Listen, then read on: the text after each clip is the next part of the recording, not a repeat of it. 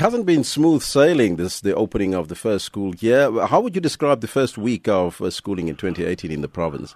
Extremely difficult, Elvis, to be quite frank. Um, the good thing is that our education system consists mainly of what we call in grades, that is uh, grades between 2 and 7 and uh, 9 and 12. Uh, that, that consists almost 85% of our learner population. There we didn't have a problem. All learners that passed, that were continuing in in their own schools, um, succeeded well. The main challenge that we had, obviously, was grade 1 and 8, which, is our, which are our entry points uh, into either primary school or into high school. We had almost 28,000 learners that needed to be placed, but we're quite convinced the week that they've just passed, we've placed uh, thousands and thousands of them. So we're doing the consolidation tomorrow morning, and I'm quite convinced that either we've halved that number or we've drastically reduced it.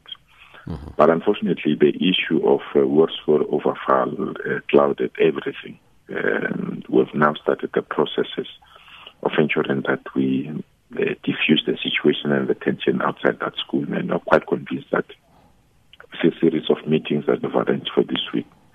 Uh, that problem will be resolved as well. Mm-hmm. How will that be resolved? Because uh, the High Court did rule that uh, Overvaal, uh, you know, uh, should not uh, actually, they shouldn't be bound to place these learners when they haven't got place for them. No, that part will be resolved through the courts. You, will recall that the department has already issued a statement that uh, will appeal that decision. We've already briefed our legal team. Working on that matter.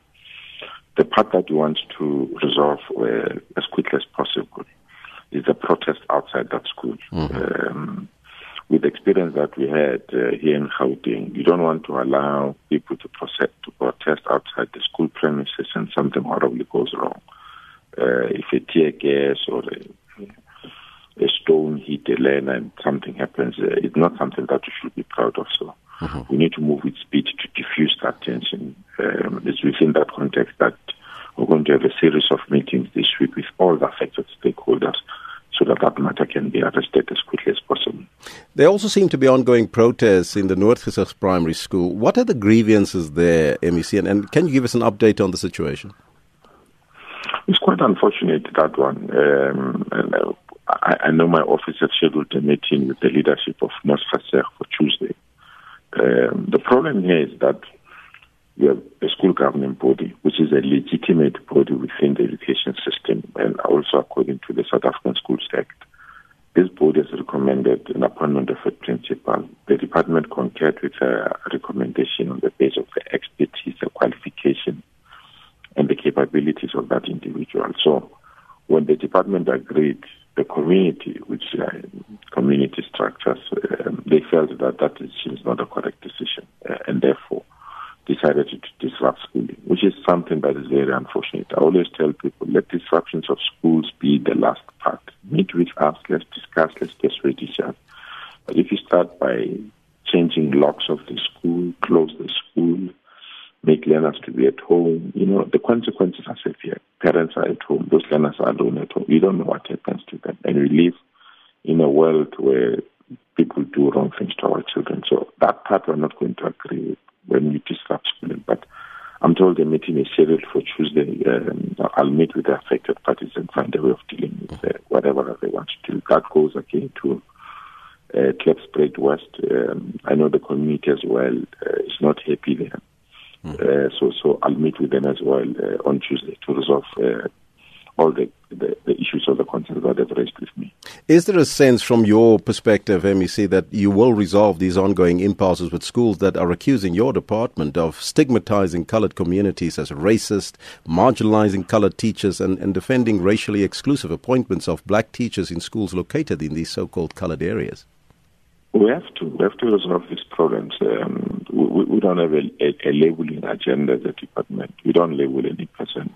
We've got South Africans. Um, but it's those people who accuse us that are labeling people. Uh, you know, if you ask why this principal is not appointed, uh, is it because the principal is not competent? Is it because of the process, or is it because of any other thing? You'll find it's not because of those things. So, to be accused, therefore, of labeling other communities, you want, I mean, Mm.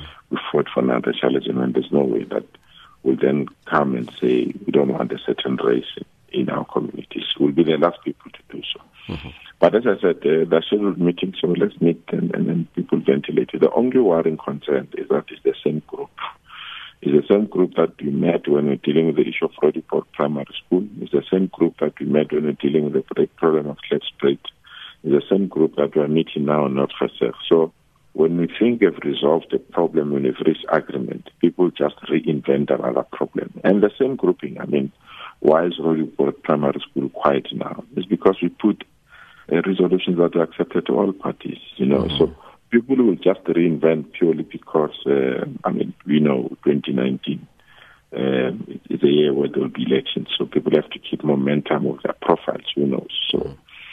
We, really believe that is the politicization of the education system that's going to create problems. But nevertheless, if you want to meet with us, we'll meet with you. It's only when you start to start schooling that we'll refuse to meet with you because yeah. we can't meet with you when you've already started a campaign to disrupt schooling. Now, you did mention grade 1 to 8 was the problem, uh, but do you think that the online registration strategy is working given the outstanding number of kids that are still to be placed? It is, because we know before the online registration, we didn't even know. So parents will go to school. Schools were the one that had the information. The department will not have that information.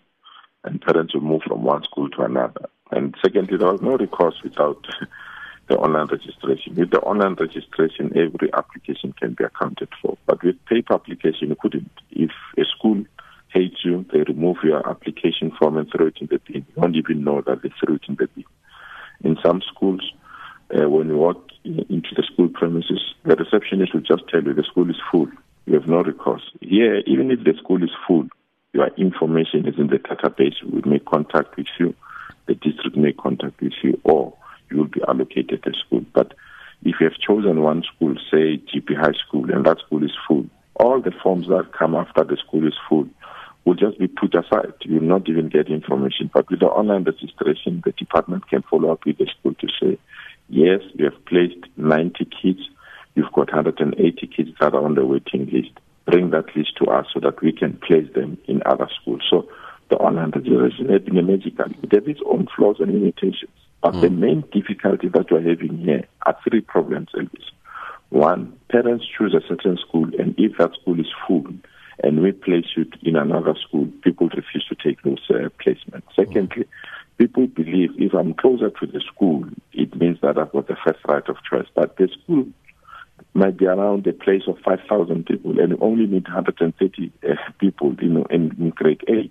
So, yes, you might be closer to the school, but there are more than 5,000 people that are also closer to that school. So if you complain that I'm closer to the school, I applied one time, but I could not be placed, it might be true, but the reality is that there are other people that also have there. And we look at other things, subject combination, whether they've got siblings in, in, in that particular school, the contributions, and many other things that we look at. So we don't only look on the basis of who applied first and other things. So so those are the big challenges that we are facing. But I'm quite convinced, as I said, the weeks that have just passed, people have been accepting uh, placements. Uh, I'm quite convinced when we meet with the team tomorrow to consolidate the figures, the number will uh, be drastically down. Here is the situation. South Africa has placed last out of 50 countries participating in a study at fourth grade level, which indicate that primary school reading literacy in South Africa uh, is very poor.